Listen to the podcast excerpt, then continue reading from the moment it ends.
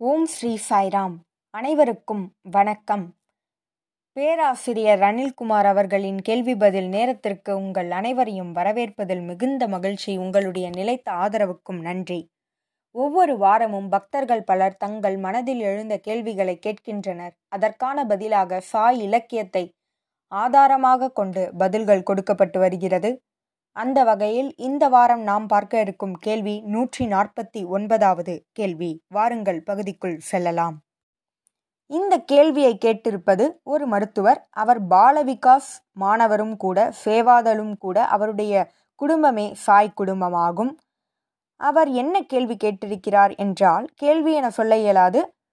அவர் வேண்டுகோள் விடுத்திருக்கிறார். அதாவது அவர் மருத்துவ தொழிலில் முழுமையாக செயல்படுவதற்கு முன்பாக சில அறிவுரைகளை கேட்டிருக்கிறார். பேராசிரியர் அனில்குமார் அவர்களும் சாய் இலக்கியத்தை ஆதாரமாக கொண்டு சில பதில்களை கொடுத்திருக்கிறார். அதனை இனி பார்க்கலாம்.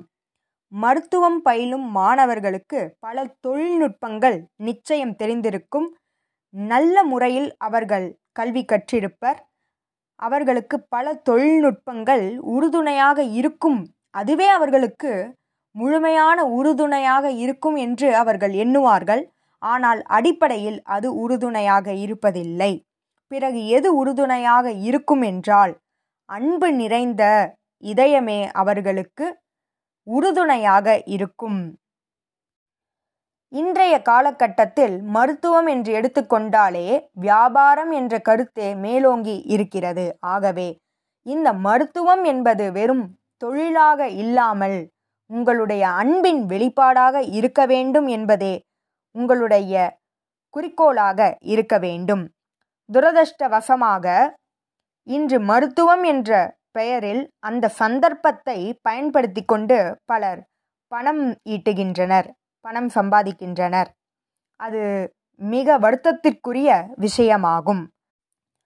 ஆகவே மருத்துவம் என்பது தொழிலாக இல்லாமல் உங்களுடைய அன்பின் வெளிப்பாடாக இருக்க வேண்டும். அடுத்ததாக உங்களிடையே வரும் நோயாளிகள். அந்த நோயாளிகள் வரும்பொழுதே பல மன அழுத்தத்தோடு வருகை தருவார்கள். ஆகவே உங்களுடைய கவனமானது எதில் இருக்க வேண்டும் என்றால் அவர்கள் பலவற்றை கூறலாம். ஏனென்றால் அவர்கள் பிரச்சனைகளுக்கு இடையேவே வாழ்ந்தவர்கள். எப்பொழுதும் பிரச்சனைகளுக்கு இடையே வாழும் பொழுது பல விஷயங்களை நோயாக சொல்வதற்கு வாய்ப்புண்டு. ஆகவே அவர்களுடைய அழுத்தத்தை உங்களுடைய கவனத்திற்கு கொண்டு செல்லாமல் உண்மையில் அவர்களுக்கு என்ன நோய் இருக்கிறது என்பதில் கவனம் செலுத்துதல் அவசியமாகும். ஏனென்றால் எழுபது சதவீதம் இந்த நோயாளிகள் கொண்டு வரும் பிரச்சனைகள் அனைத்தும் கற்பனையாகத்தான் இருக்கும்.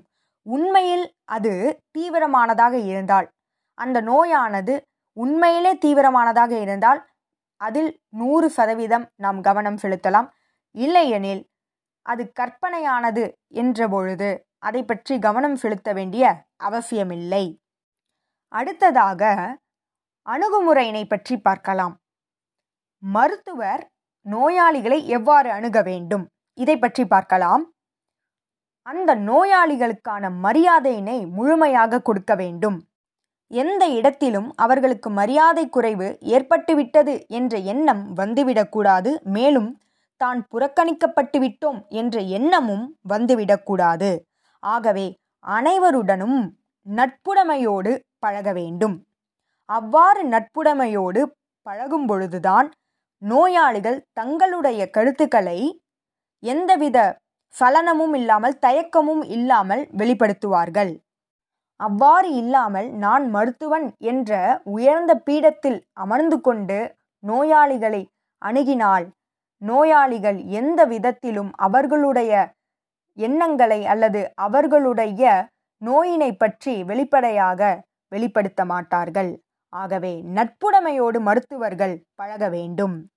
அவர்களுக்கு ஒரு சேவகன் என்ற ஒரு எண்ணத்தை அவர்களிடையே ஏற்படுத்த வேண்டும்.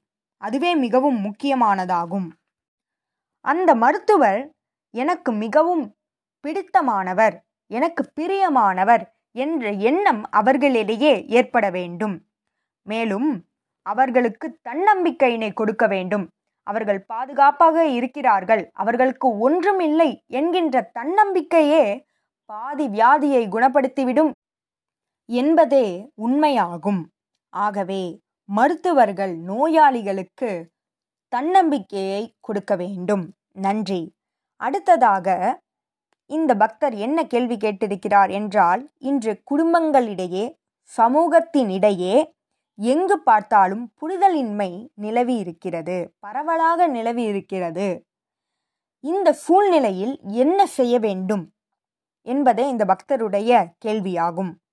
உண்மையில் சொல்லப்போனால் இக்காலத்தில் மட்டுமல்ல இதிகாசத்தில் கூட புரிதலின்மையினால் பல போர்கள் நிகழ்ந்திருக்கின்றன. உதாரணமாக மகாபாரதத்தில் துரியோதனன் திரௌபதி தன்னையே கேலி செய்து சிரிக்கிறாள்.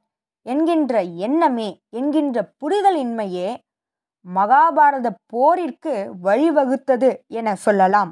அதேபோல் ராமாயணத்தில் சுக்ரீவர் வாலியுடன் சண்டையிட்டு பல போர்களை முடித்துவிட்டு தன்னுடைய அரியாசனையில் அமர்ந்தார். ராமரும் லக்ஷ்மணரும் அவருக்கு பேருதவி புரிந்தனர். எதற்காக என்றால் சுக்ரீவனிடமிருந்து உதவியினை எதிர்பார்த்து ஆனால் சுக்ரீவர் தன்னுடைய அரியணையில் ஏறிய பிறகு கொடுத்த வாக்குறுதியை மறந்துவிட்டாரோ என்ற எண்ணம் ஏற்பட்டது. ஏனெனில் எந்த விதத்திலும் ராமருக்கும் லக்ஷ்மணருக்கும் உதவி புரியும் எந்தவித தகவலும் அவர்களுக்கு வந்தடையவில்லை. ஆகவே ராமர் லக்ஷ்மணரை அவரிடம் சென்று பேசி வருமாறு அனுப்பி வைத்தார். லக்ஷ்மணரோ அவருடைய கோபத்தை முழுவதுமாக சுக்ரீவரிடம் வெளிப்படுத்தினார். சுக்ரீவனோ நடுங்கி நின்றார். அப்பொழுது அவருடைய மனைவி லக்ஷ்மணரிடம் நீங்கள் தவறாக புரிந்து கொண்டிருக்கிறீர்கள் ஐயா. அவர் இப்பொழுதே பல போரிலிருந்து பல விஷயங்களிலிருந்து வெளிவந்து ஆஸ்வாசப்படுத்தி கொண்டிருக்கிறார். அவர் உங்களுக்கு உதவி செய்யக்கூடாது என்று இல்லை என்று தெளிவாக புரிய வைத்தார். ஆகவே இதுபோல பல புரிதலின்மை இதிகாசங்களிலே இருந்திருக்கிறது என்பதுதான் உண்மையாகும். இந்த புரிதலின்மை எதனால் ஏற்படுகிறது? எதனால் இது மேலோங்கி இருக்கிறது? மனதின் செயல்பாட்டினால் இது மேலோங்கி இருக்கிறது. மனதிற்குரிய குணாதிசயம் என்னவெனில் புரிதலின்மையே. ஆகவே இதனை நாம் புரிந்து கொள்ள வேண்டும். புரிந்து கொண்டவர்களுக்கு எந்தவித விளக்கமும் கொடுக்க தேவையில்லை. புரிந்து கொள்ளாதவர்களுக்கு விளக்கி சொல்லலாம். ஆனால் சரியான புரிதல் இல்லாதவர்களை நிச்சயம் சரி செய்ய வேண்டும். ஏனென்றால் சரியான புரிதல் இல்லையெனில் மனமானது பல விளக்கங்களை கொடுக்க தொடங்கிவிடும். உள்நோக்கம் இதுவாக இருக்குமோ அதுவாக இருக்குமோ? இதனால் அவர்கள் இவ்வாறு செய்திருப்பார்களோ? இதனால் அவர்கள் சிரித்திருப்பார்களோ? இதனால் அவர்கள் என்னை பற்றி இப்படி பேசியிருப்பார்களோ? இது போன்ற விஷயங்களை மனமானது பல வகையாக விளக்கி சொல்லும். ஆகவே புரிதலின்மை இருக்கும் பொழுது நம்முடைய மனமானது பன்மடங்காக செயல்பட்டு நமக்கு சரியான விஷயத்தை நிச்சயம் கொடுக்காது. ஆகவே ஒரு விஷயத்தை எப்படி அணுக வேண்டும் என்றால் அதனுடைய உண்மை பார்வையில் அணுக வேண்டும். எந்தவித விளக்கங்களும் இல்லாமல் முன் கருத்துக்கள் எதுவும் இல்லாமல் நிபந்தனைகள் எதுவும் இல்லாமல் பாரபட்சம் எதுவும் இல்லாமல் உண்மையான மனிதத்தன்மையோடு மனதின் விளக்கங்களை அசட்டை செய்து உண்மையான மனிதத்தன்மையோடு ஒவ்வொரு செயலையும் அணுகும் பொழுது சரியான புரிதல் அங்கு இருக்கும். ஆகவே மனதின் செயல்பாட்டினை நாம் கண்டு கொள்ளாமல் இருக்கும் பொழுதே புரிதலானது நம்மிடையே ஏற்படும். இதனை நாம் நினைவில் கொள்ள வேண்டும். நன்றி. நூற்றி ஐம்பத்தி ஓராவது கேள்வி. இந்த பக்தருடைய கேள்வி என்னவெனில் சுவாமியின் முன்னிலையில் நான் இருந்த வரையில் அமைதியாகவும் ஆனந்தமாகவும் இருந்தேன். ஆனால் அவரை விட்டு விலகி வரும்பொழுது அவ்விடத்தை விட்டு நீங்கும் பொழுது எனக்கு என்ன நிகழ்கிறது என்பதே என்னால் புரிந்து கொள்ள இயலவில்லை. சுவாமி முன் இருக்கும் பொழுது இருக்கிற அமைதியும் ஆனந்தமும் தொடர்வதற்கு என்ன செய்ய வேண்டும் என்பதே இந்த பக்தருடைய கேள்வியாகும். உண்மையில் சொல்லப்போனால் சுவாமியின் முன்னிலையில் இருக்கும் அனைவருமே ஓர் ஆனந்த நிலையில் இருப்பார்கள். அவர்கள் தங்களையே மறந்து விடுவார்கள். ஏனென்றால் தெய்வீகத்தின் ஈர்ப்பு அப்படி தெய்வீகத்தின் தாக்கம் அப்படி. அவர் தெய்வ ஸ்வரூபம் அன்பின் ரூபம் அது நம்மிடையே அந்த தாக்கத்தை ஏற்படுத்துகிறது. அதனால் நம்மையே நாம் மறந்துதான் சுவாமி முன் இருக்கிறோம். இதுதான் உண்மை. ஆனால் சுவாமி இருக்கும் அவ்விடத்தை விட்டு நீங்கி வெளியே வரும்பொழுது நம்முடைய உண்மையான குணங்கள் அதாவது நம்முடைய உண்மையான குணங்கள் என்றால் நாம் வளர்த்து கொண்ட சில தீய குணங்கள் மேலோங்கி நிற்கிறது.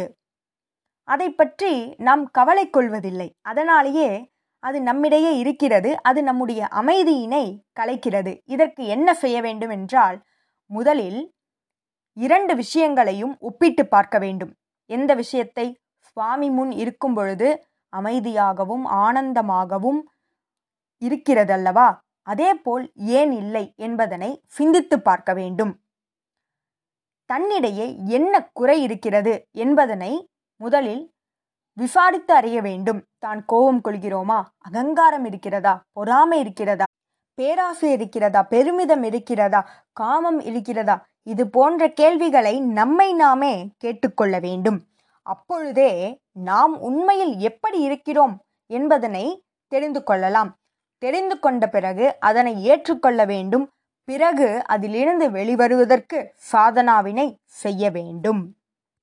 உண்மையில் மக்களிடையே கூட்டமாக இருக்கும் பொழுது என்னுடைய குணமானது எவ்வாறு இருக்கிறது? நான் எவ்வாறு செயல்படுகிறேன் எவ்வாறு பேசுகிறேன்? எவ்வாறு எண்ணுகிறேன்? என்பதனை சிந்தித்து பார்க்க வேண்டும். அவ்விடத்தில் எவ்வாறு செயல்படுகிறேன் என்பதே மிகவும் முக்கியமாகும். இந்த பயணத்தை ஒருவர் உள்முகமாக மேற்கொள்ள வேண்டும்.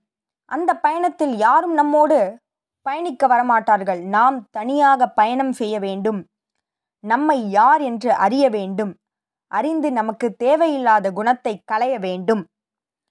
களையாமல் இருப்பதனாலேயே ஆனந்தமும் அமைதியும் நம்மிடையே இல்லை என்பது சத்தியமாகும். ஆகவே விழிப்புணர்வோடு செயல்பட வேண்டும்.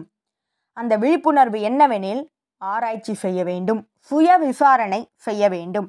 சுவாமி முன் இருக்கும் பொழுது எவ்வளவு அமைதியும் அன்பும் நம்மிடையே இருந்ததோ அதுபோல் ஏன் இல்லை என்று சிந்தித்து பார்க்க வேண்டும். அவ்வாறு அமைதியும் ஆனந்தமும் நம்மிடையே தொடர்வதற்கு சுவாமியின் வார்த்தைகளை முழுமையாக பின்பற்ற வேண்டும். சுய விசாரணையின் மூலம் இத்தகைய உயர்நிலை மாற்றத்தை நம்மால் அடைய முடியும். நன்றி. இதுபோல பல கேள்விகளோடு உங்களை அடுத்த வாரம் சந்திக்கிறேன். ஜெய் சாய்ராம்.